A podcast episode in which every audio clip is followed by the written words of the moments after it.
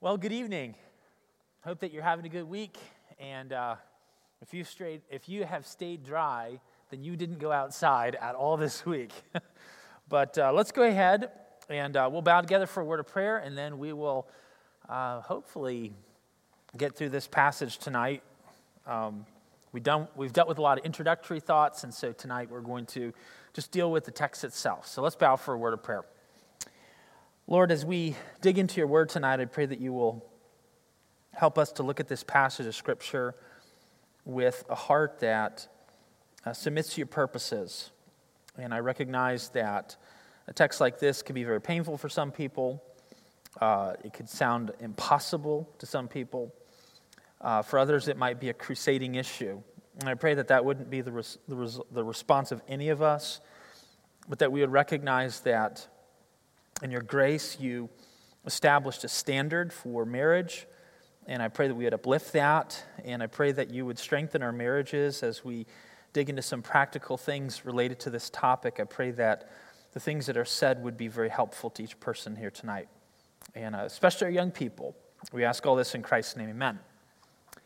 Okay, Matthew chapter 5, and we're reading verses 27 through 32 together tonight. Matthew chapter 5, verses 27 through 32. And here's what the Word of God says Ye have heard that it was said by them of old time, Thou shalt not commit adultery. But I say unto you that whosoever looketh on a woman to lust after her hath committed adultery with her already in his heart. If thy right eye offend thee, pluck it out and cast it from thee. For it is profitable for thee that one of thy members should perish, and not that thy whole body should be cast into hell. If thy right hand offend thee, cut it off and cast it from thee, for it is profitable for thee that one of thy members should perish, and not thy whole body that should be cast into hell. It hath been said, Whosoever shall put away his wife, let him give her a writing of divorcement. But I say unto you, that whosoever shall put away his wife, saving for the cause of fornication, committeth or causeth her to commit adultery, and whosoever shall marry her that is divorced committeth adultery. Now, we have looked at this passage for several weeks, and the reason we've spent so much time dealing with it is I wanted us to define our terms. I wanted us to establish a biblical understanding of what God teaches about marriage. And it's important that we recognize that when Jesus is asked the question about marriage and divorce by the Pharisees of his day, rather than getting into all this discussion about, well, in this situation you could do this, in this situation you could do this, and he didn't do that. He basically just says this Haven't you read the scriptures? Don't you know what the Bible says uh, in, in the law of Moses? Don't you understand what the purpose of marriage is? Why did he do that? Well, the reason that he took it that way is that if we understand what marriage is, there are certain questions that we really don't need to ask. And there's certain questions that when we ask them, we should anticipate a certain kind of answer based on our understanding of what marriage is. And so we've spent a lot of time to try to develop a biblical understanding of marriage.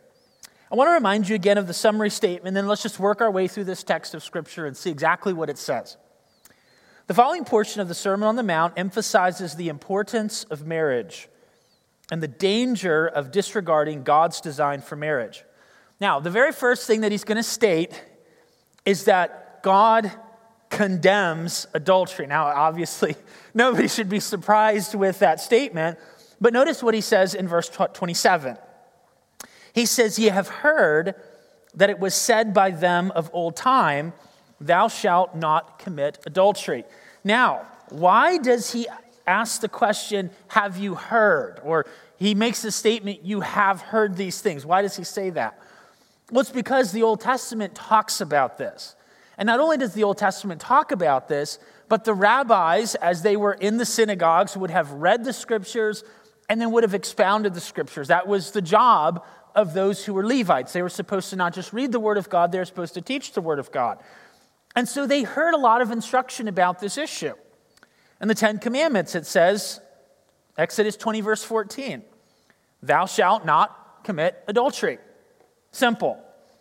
Then when we go to Leviticus chapter 20, we see that God actually classifies adultery with certain sins that were called capital crimes. Now, I'm not suggesting by stating that this was a capital crime in the Old Testament that, the, that our country should make this a capital offense.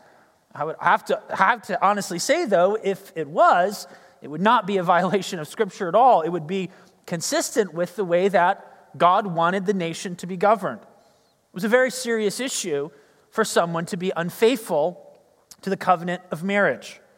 And there are a lot of reasons for that. One of the reasons is because really the building block of a society and its strength is the strength of the family.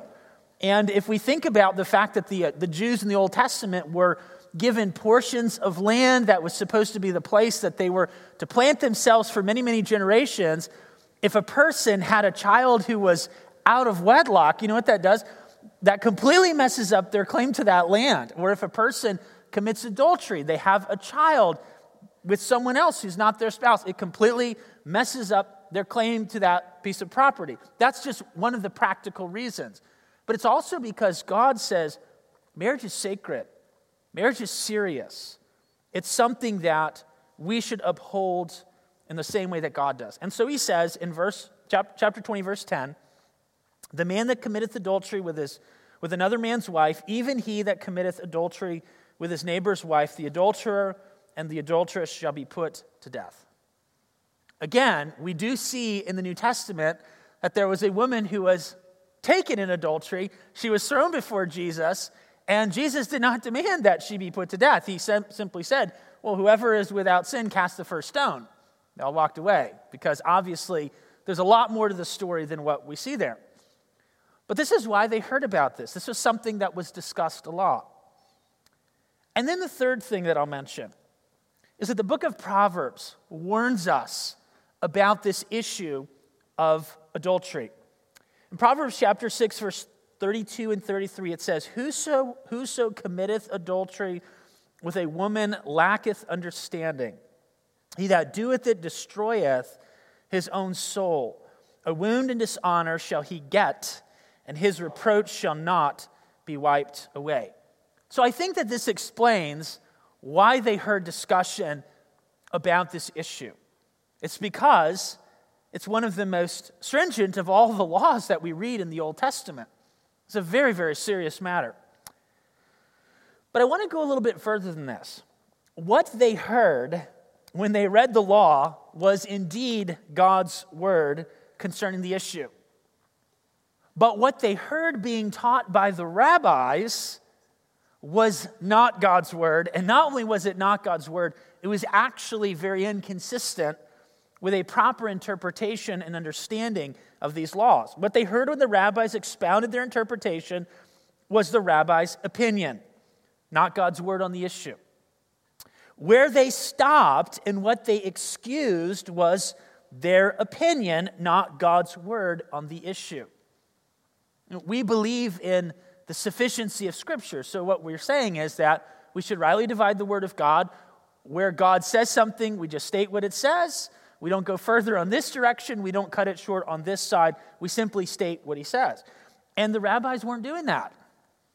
They were in certain places making excuses, even to the point and of what was going on where they would say if, if your wife burned your toast and you had a, you know, she had a bad day and you decide you don't want to be married to her anymore, you just put her away.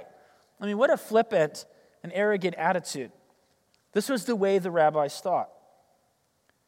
Christ was directly confronting this flippancy of the rabbi's attitude towards marriage and sexual sin in the heart. And this is a very important thing for us to notice. He is simply reaffirming God's word on this delicate issue. So, what Jesus is saying is not new. What Jesus is saying is not different. What Jesus is saying is consistent with what the Bible teaches. Truth number two God condemns the root cause of marital unfaithfulness in the same way he condemns adultery. Now, I do want to preface this after I read it. In verse 28, he says, Whosoever looketh on a woman to lust after her hath committed adultery with her already in his heart.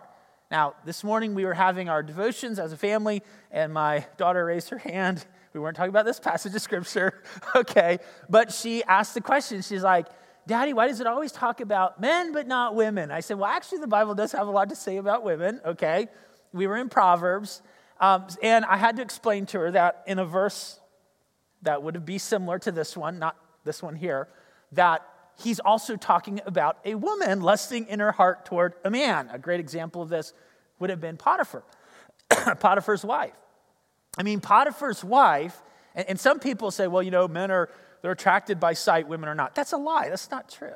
I mean, do women in here want to marry ugly men? I, I don't know. If you do, fine. But what, but what I'm trying to say is that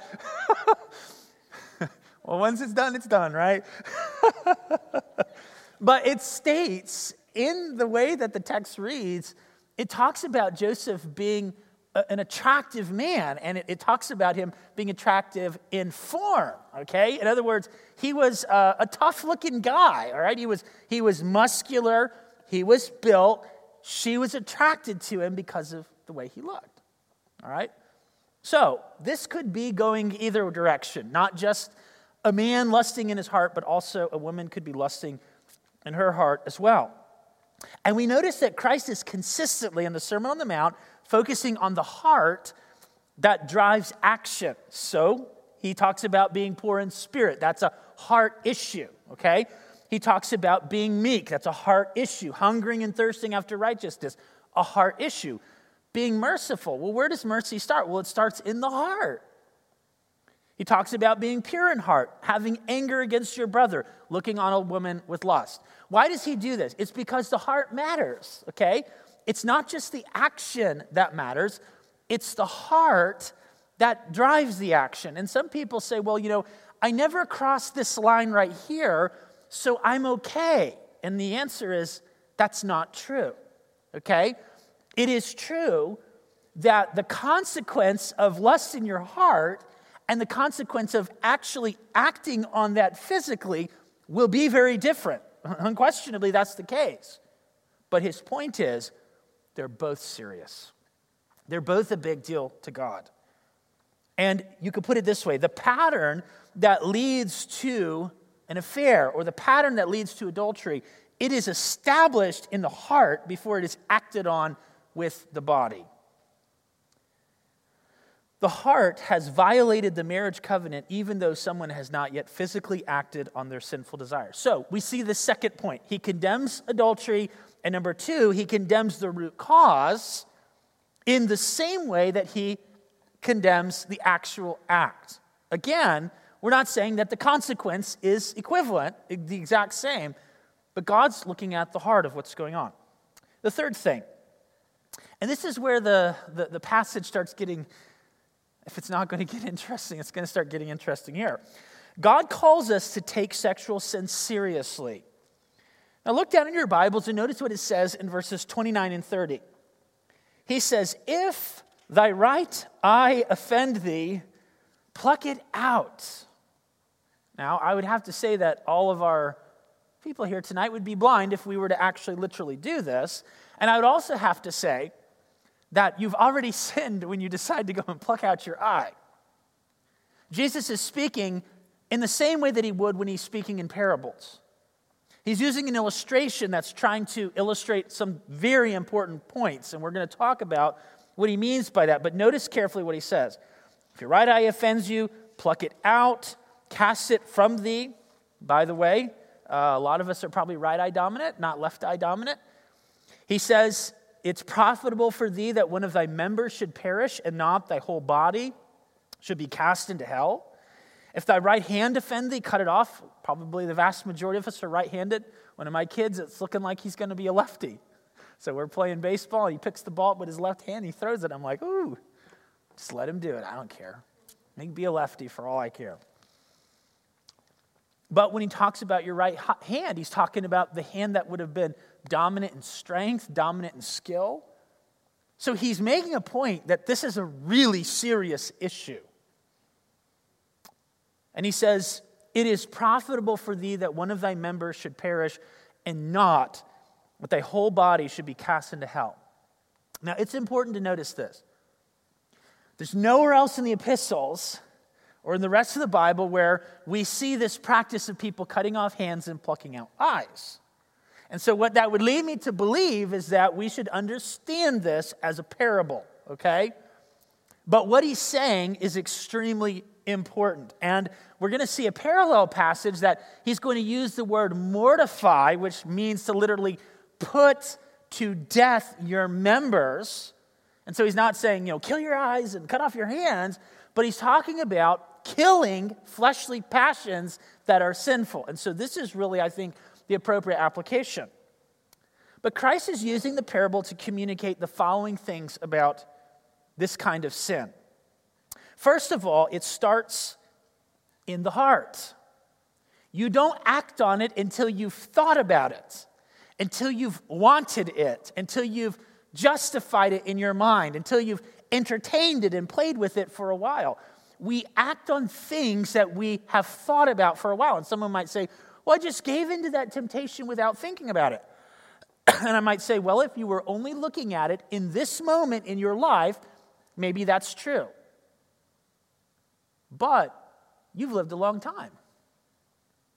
All these times that you've gotten online and looked at things you shouldn't, all those text messages you've sent back and forth, all those conversations that you've had, all those times that you've kind of played with this thing, you didn't just give in in a moment.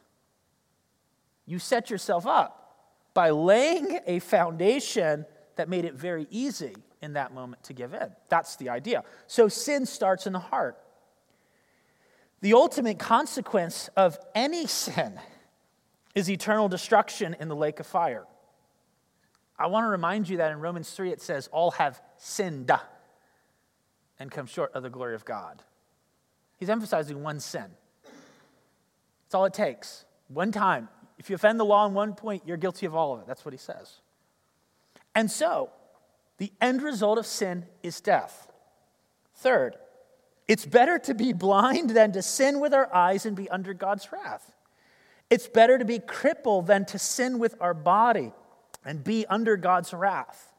He's saying if you could compare these two things, what's worse? Eternal destruction and misery or temporal frustration? Now, I'm not saying temporal frustration like it's not a big deal. He's saying which is worse? Which is the greater problem? That's what he's saying. Next, we must treat our sin as if it, we really believe that these things are true.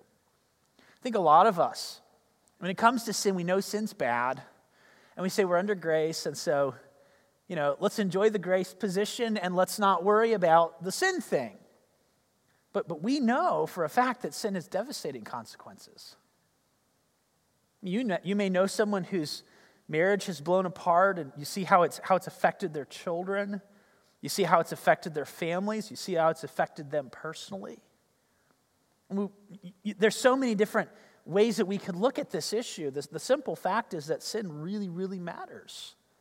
Even though I may escape God's wrath because Christ has borne the wrath of God against my sin, that doesn't mean that I escape all the temporal consequences of terrible decisions. So it moves to another question. Well, how do you apply Christ's teaching appropriately? Let me give you a couple of thoughts that I hope will be helpful to you. And I want to be very practical and very specific. I really want to be practical and specific, especially for our young people on this issue. First is this we need to flee from the wrath to come by fleeing to Christ. I think it's important when we look at the passage of Scripture that, like this one, that we recognize there is no sin that God cannot forgive. Well, there is actually one sin He can't forgive that's the sin of unbelief.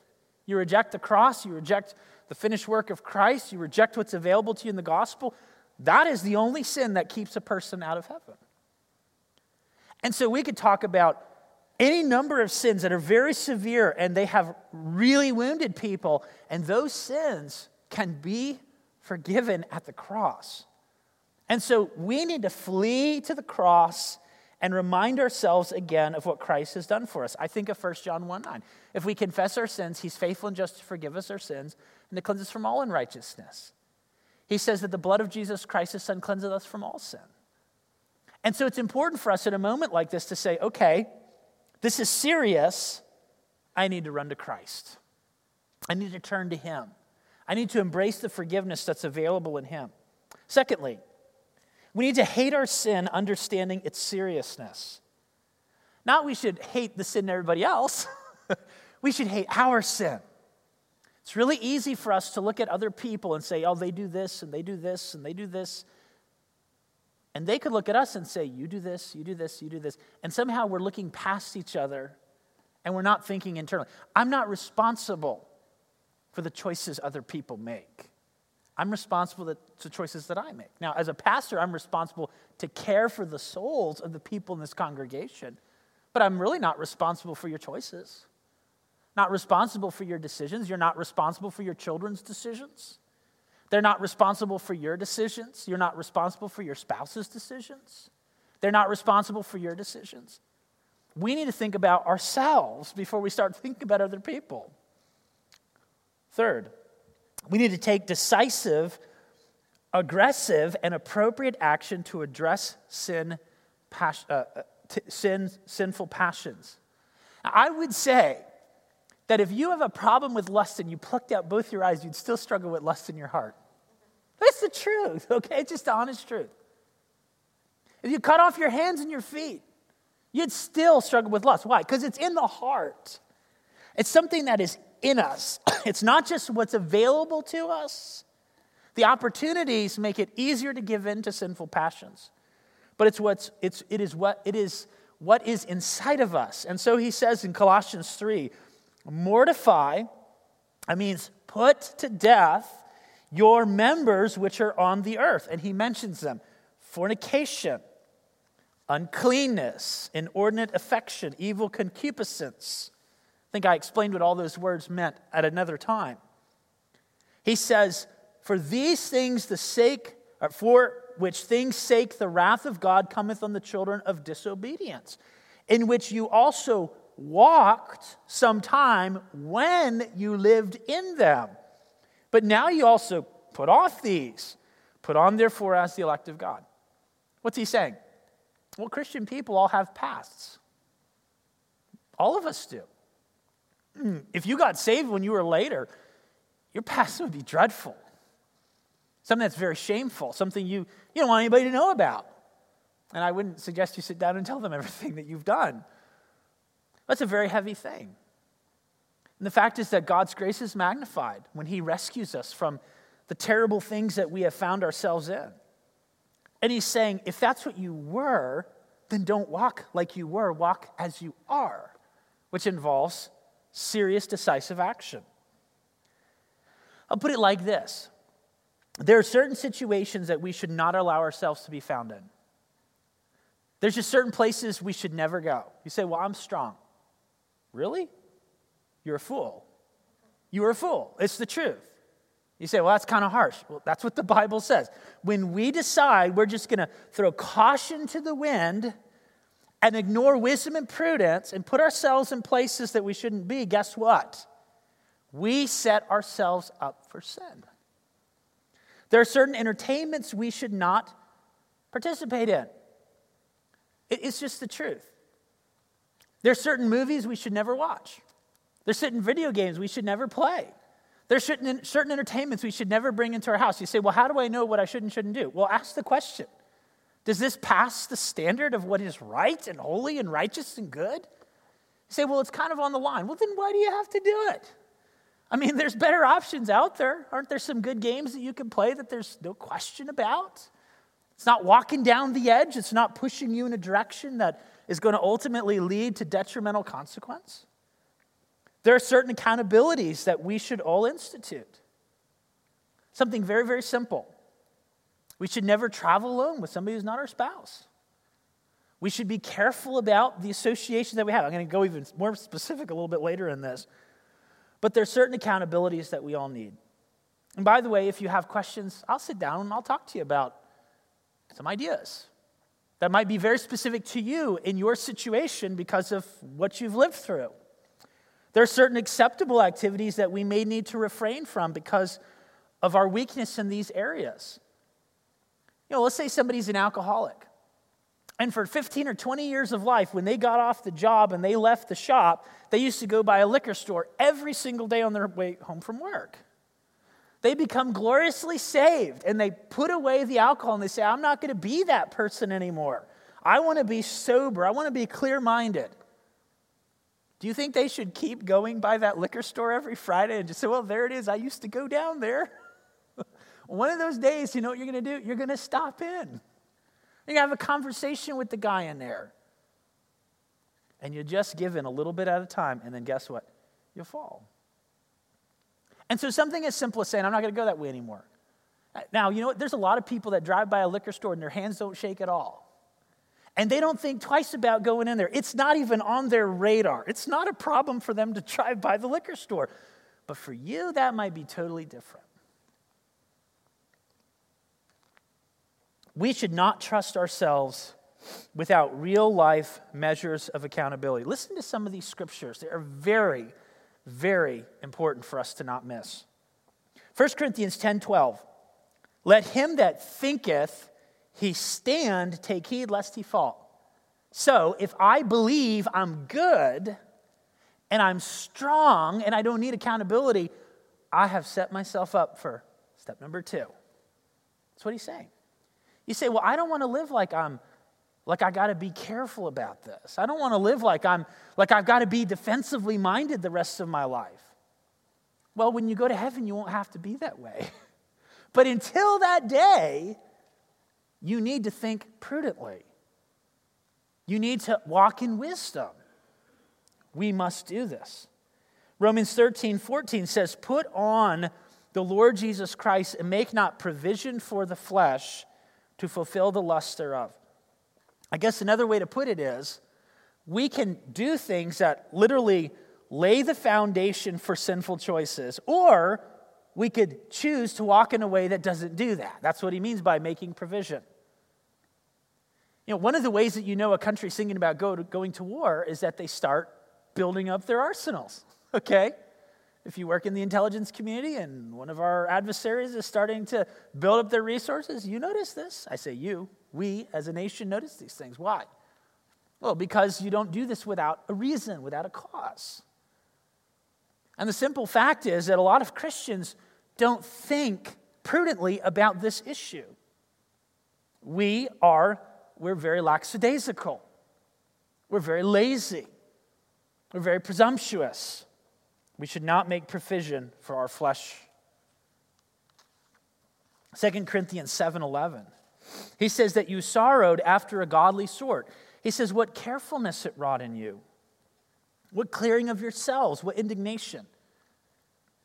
What vehement desire, what zeal what revenge and all these things you are approving of yourself to be clear in this matter. What he's basically saying is when someone has gone down a path of sin, the way they're thinking is completely twisted. It's wrong.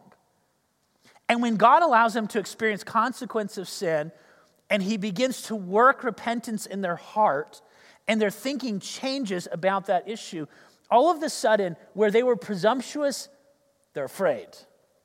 And where they were careless, they're very cautious. And where they made no, uh, we could say, boundaries for themselves, they're embracing boundaries for themselves. Where they were hiding from accountability and when they're being dishonest, they're honest, they're open.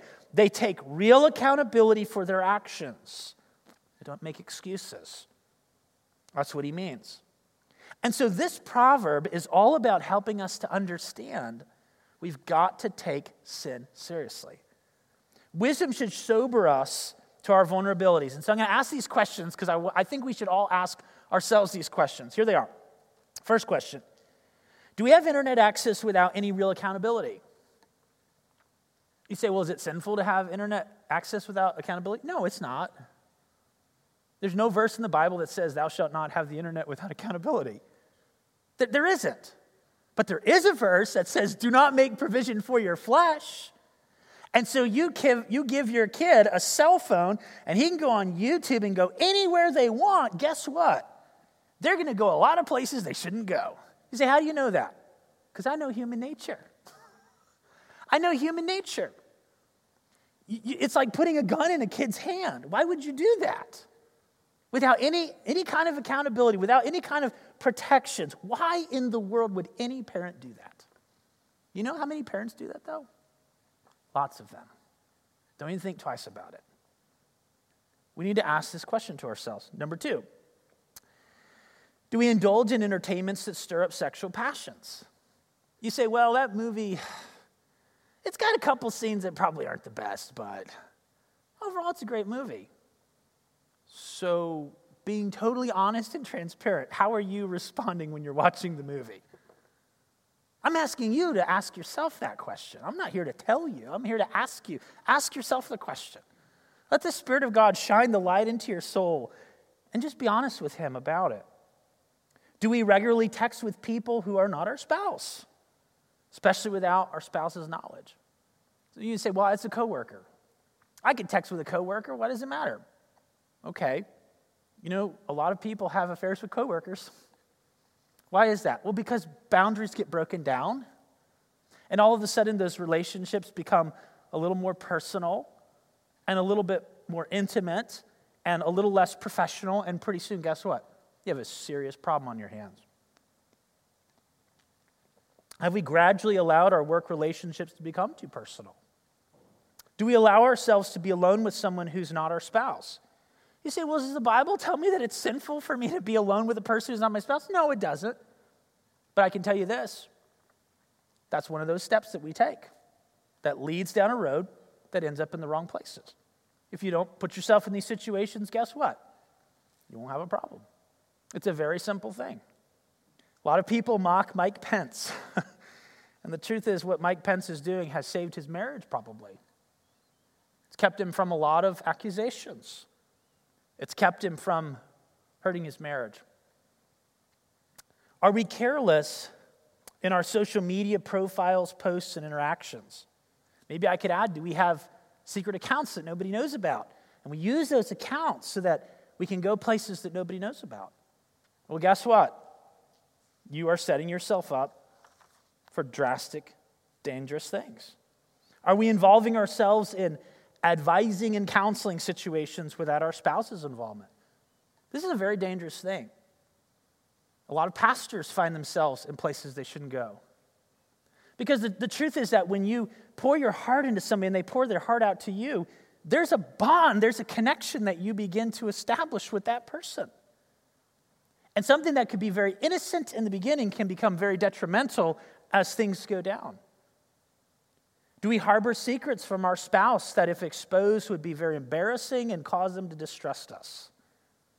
Are we actively taking measures to limit accountability? What I mean by that is, are we being dishonest? You know, your, your husband or your wife says, Hey, you know, I really think we should establish this boundary in our home. You say, Ah, I think that's a little legalistic. We don't need to do that. Well, the fact that they're bringing that up might, might there might be a reason behind it. Maybe there's something that's kind of bothering them, something they've noticed. They don't really want to come out and accuse or say this is wrong, but I think we need to pull this in a little bit. I say, dads, we need to maybe take stock ourselves. It's not our wife's job to be the one who polices the family, it's our job. We're the heads of our homes, we're the ones that are responsible to God for what goes on in our households. Some of these things mentioned are not necessarily sinful. And so I don't say things like, it's wrong for you to have the internet in your home, or it's uh, wrong for you to not have internet accountability in your phone, or it's wrong for you to have a television, or it's wrong for you to have Netflix. What I'm saying is, you need to ask the question honestly before God what am I doing here? What am I setting myself up for? How am I beginning to draw my heart in a direction that, in fact, is very, very dangerous?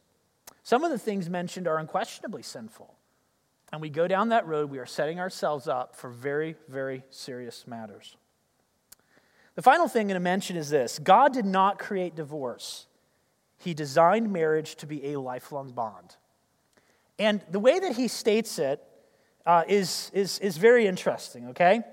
I'm going to go ahead and read what He says here in chapter 5, verses. Verse 23.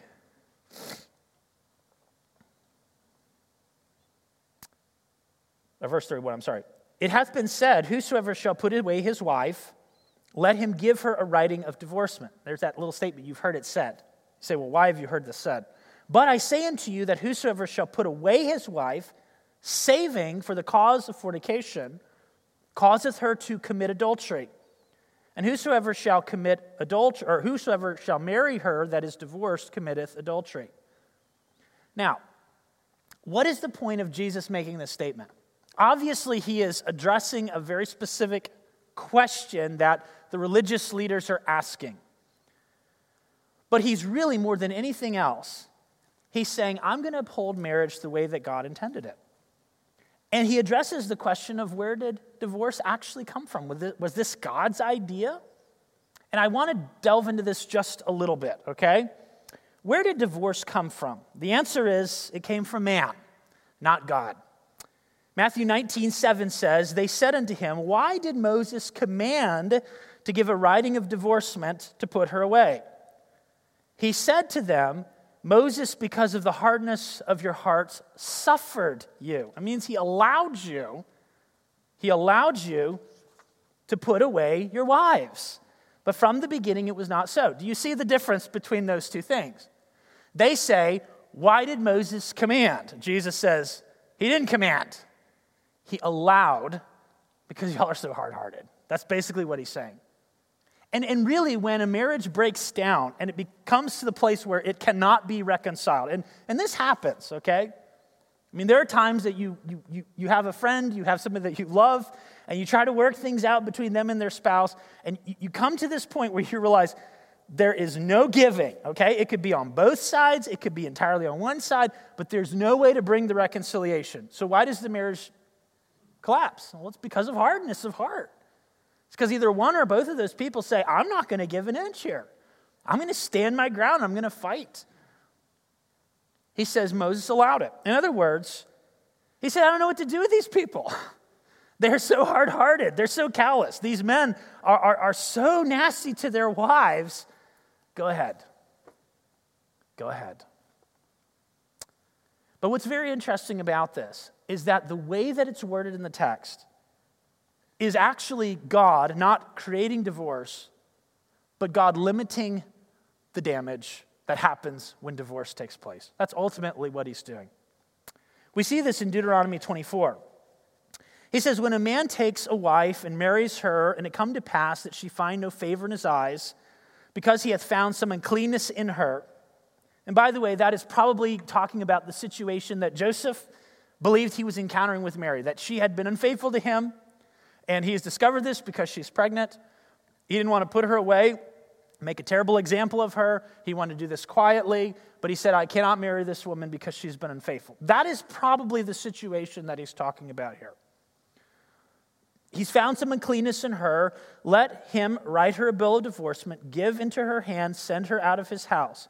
Later on, it says this If she remarries and her former husband, which sent her away, her, her, her husband, her second husband, either dies or he puts her away, he says, Her former husband, which sent her away, may not take her again to his wife after she is defiled.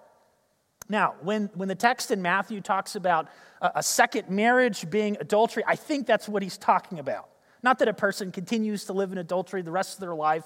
It's that there was a, there was a, a, a broken covenant, okay? And so that's the way God views it. He states it pretty clearly, okay? He does talk about the situation of fornication, but in all other situations, he makes it very clear. This is uh, what he's talking about. So after that, she is defiled, for that is abomination before the Lord. Thou shalt not cause the land to sin, which the Lord thy God giveth thee for inheritance. Uh, basically, this is what he's saying.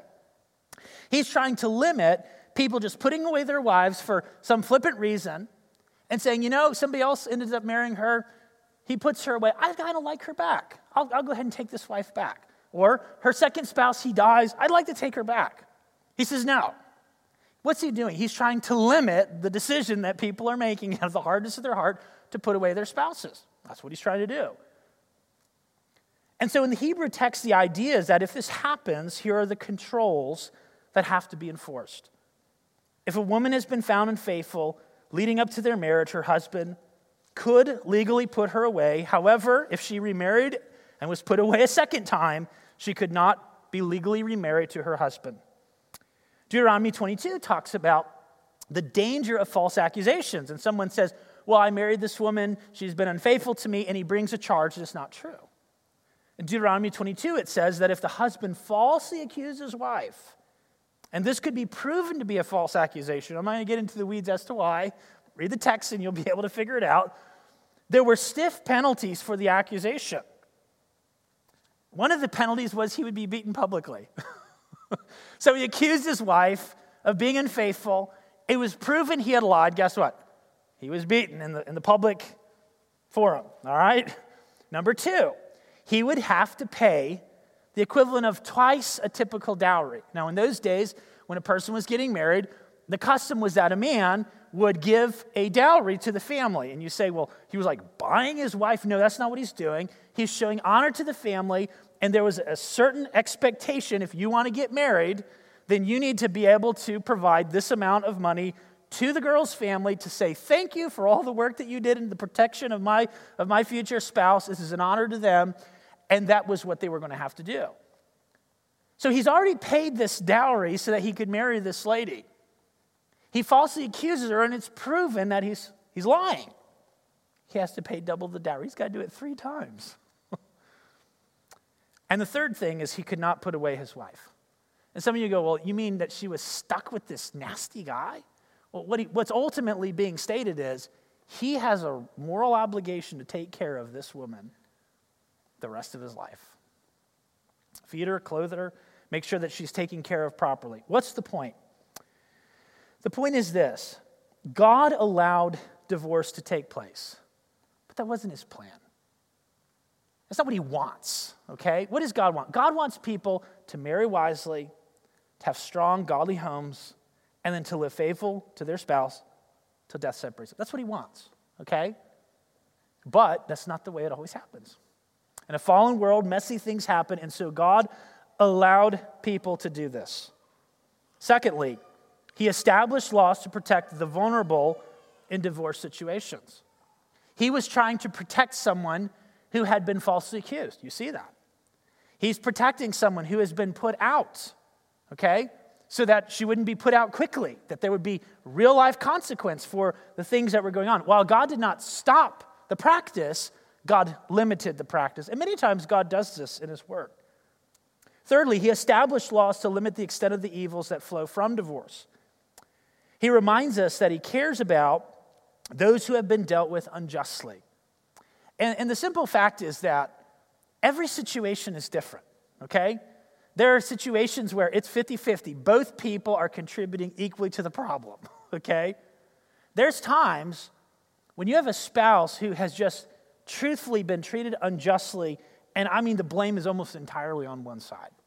There's situations like that. There's absolutely no question of that.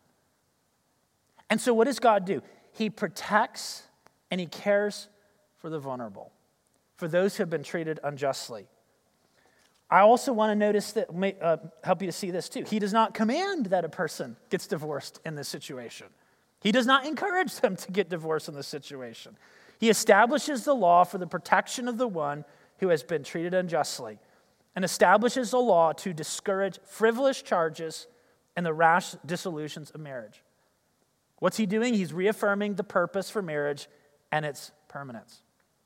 So, if you want to summarize what Jesus is saying, Jesus is saying this marriage is supposed to be between one man, one woman, till death separates them. That's God's plan. Anything that flows beyond that is, is not his design, it's inconsistent with his purpose. Does God hate people? Does he want to destroy their lives when they have messed up and when they have made terrible decisions or when they've been treated unjustly? The answer is, of course not. His grace is available. He forgives those who've sinned, He protects those who are vulnerable. But He upholds His plan because His plan is good. His desire is that people would build a household that has eternal value. That's His point. So the question is how do we apply what we've heard tonight? I think that's a question that we need to walk away with. And so let me give you some thoughts in closing. First of all, in the same way that Christ upheld a high view of marriage, so should we. These are his words, not my words. Someone might say, well, well Pastor, why didn't you uh, give some exceptions? Why didn't Jesus give exceptions? I mean, it's his word, not mine. I'd love to put exceptions there, but the scriptures didn't do that. In the same way that Christ upheld a high view of marriage, so should we. Secondly, we need to encourage unmarried people. And once people are in a mess, it's hard to untangle it. And we want to be as kind to people who have messy situations. We want to work with them. We want to give them hope to the extent that we can.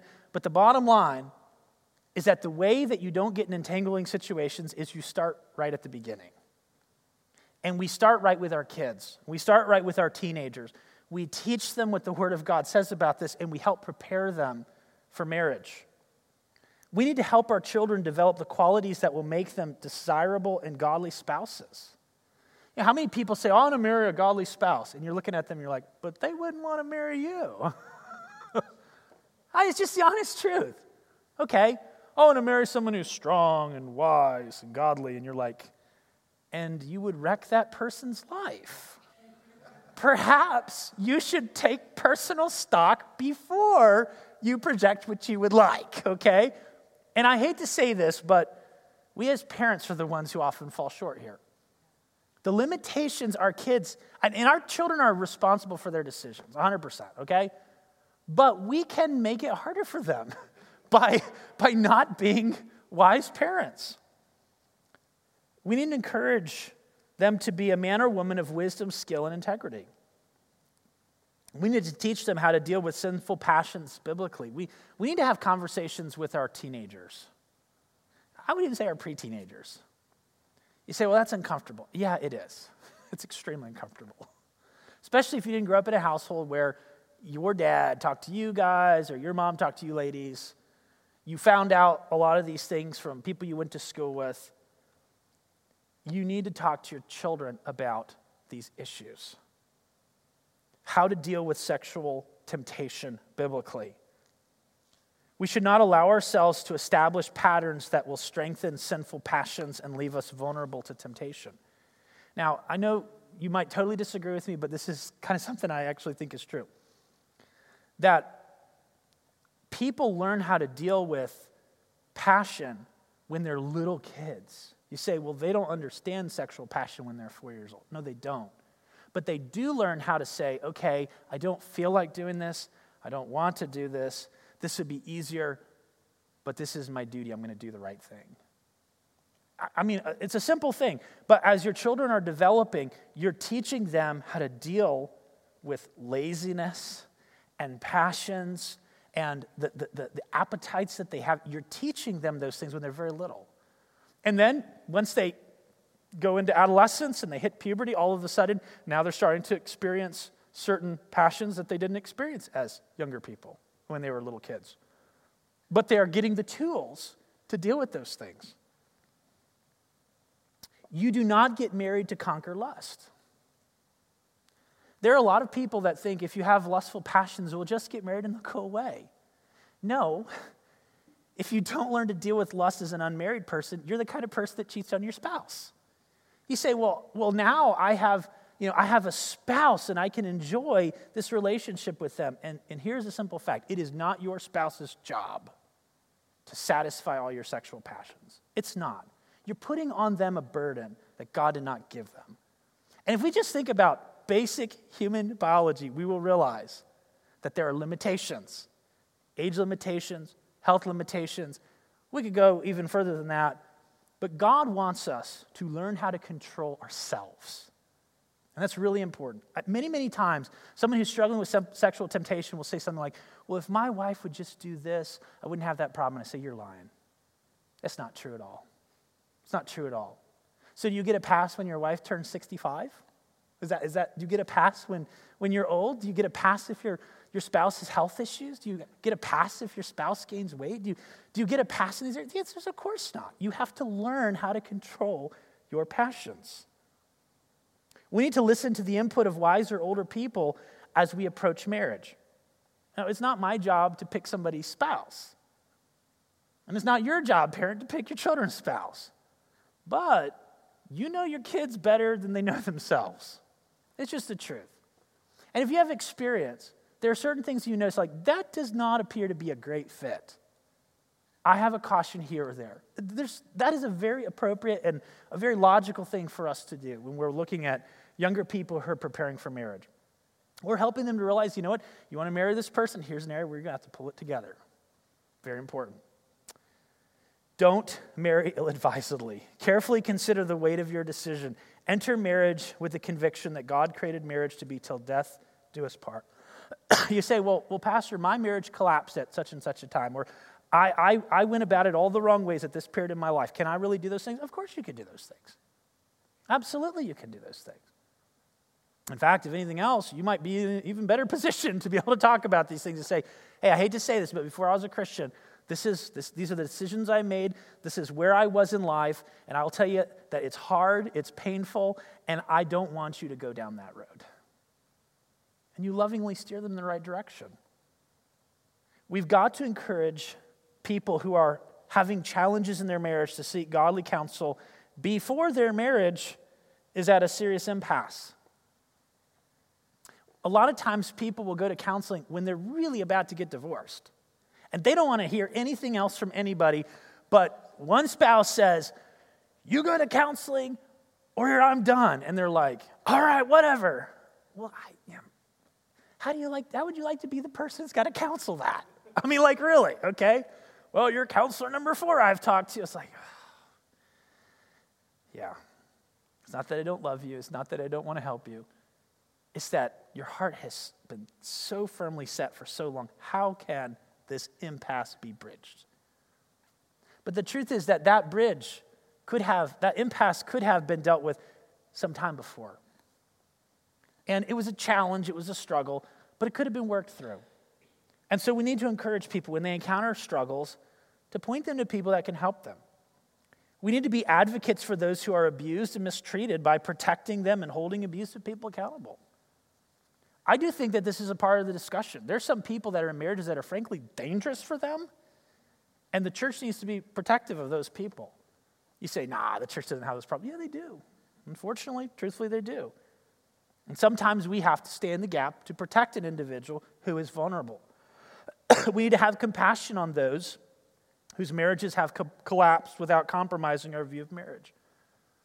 I hope that the things that are said today will not be taken as, oh, well, I messed up here, so you have this problem with me. No. The truth is that we've got to pull what the Bible says, and we've got to love and have compassion on people where they are. And I'm thankful when people get saved out of the messiest of situations. I wish they hadn't gone through the messiest of situations, but I'm thankful that they've been saved and that they can move forward as a family, even though there's a lot of mess on this side and this side. Here they are today. Walk with God, raise your kids, live for Him, learn the lessons that you've learned and teach them. That's what we want to do. And the church is going to have many, many people in such a situation. If your marriage has collapsed and you've been divorced, draw close to God, examine your heart. Where you've sinned, confess it to Him and forsake it, and know that God has forgiven you. Where you have failed, learn from those failures and allow God to use you to help those who need to be helped and can be helped. Allow God's grace to warm your heart and uplift you where you've been beaten down. I hope that somebody doesn't say, well, there's no way forward because here's what I did. no, there's a way forward. It's confess, forsake, embrace the forgiveness that's available, learn from it, and then move forward by God's grace. Live for Him. Do the best that you can with the situation that you're in without further complicating your life. One of the things that's really sad is that when people go through a very painful season of life, Sometimes what they'll do is they'll get impatient and they'll bring more junk into their life. They make it worse. They make it more complicated. They make it more painful. And we need to learn to be patient and heal and let God work in our lives. We need to pray for one another when it comes to this issue of marriage, upholding God's standard and trying to strengthen those who aren't married yet. Let's pray. Our Father, thank you for the Word of God and the things that we've looked at this evening. I know this passage is a tough one uh, to deal with. It's easy to overlook and not address. but we need to hear it. I pray especially for our young people who are not yet married that you will help us as parents and as mentors to point them to Christ, help them grow and mature as Christians. I pray for those whose lives have experienced the tremendous heartaches of adultery, divorce, pain and suffering in their marriages. I pray that you would provide healing and that these are people that would turn to you and experience your grace and strength. And I pray that you would help us to have strong families. Our, our, our society desperately needs it, our church desperately needs it. Father, we want to be faithful men and women. We ask all this in Christ's name, amen.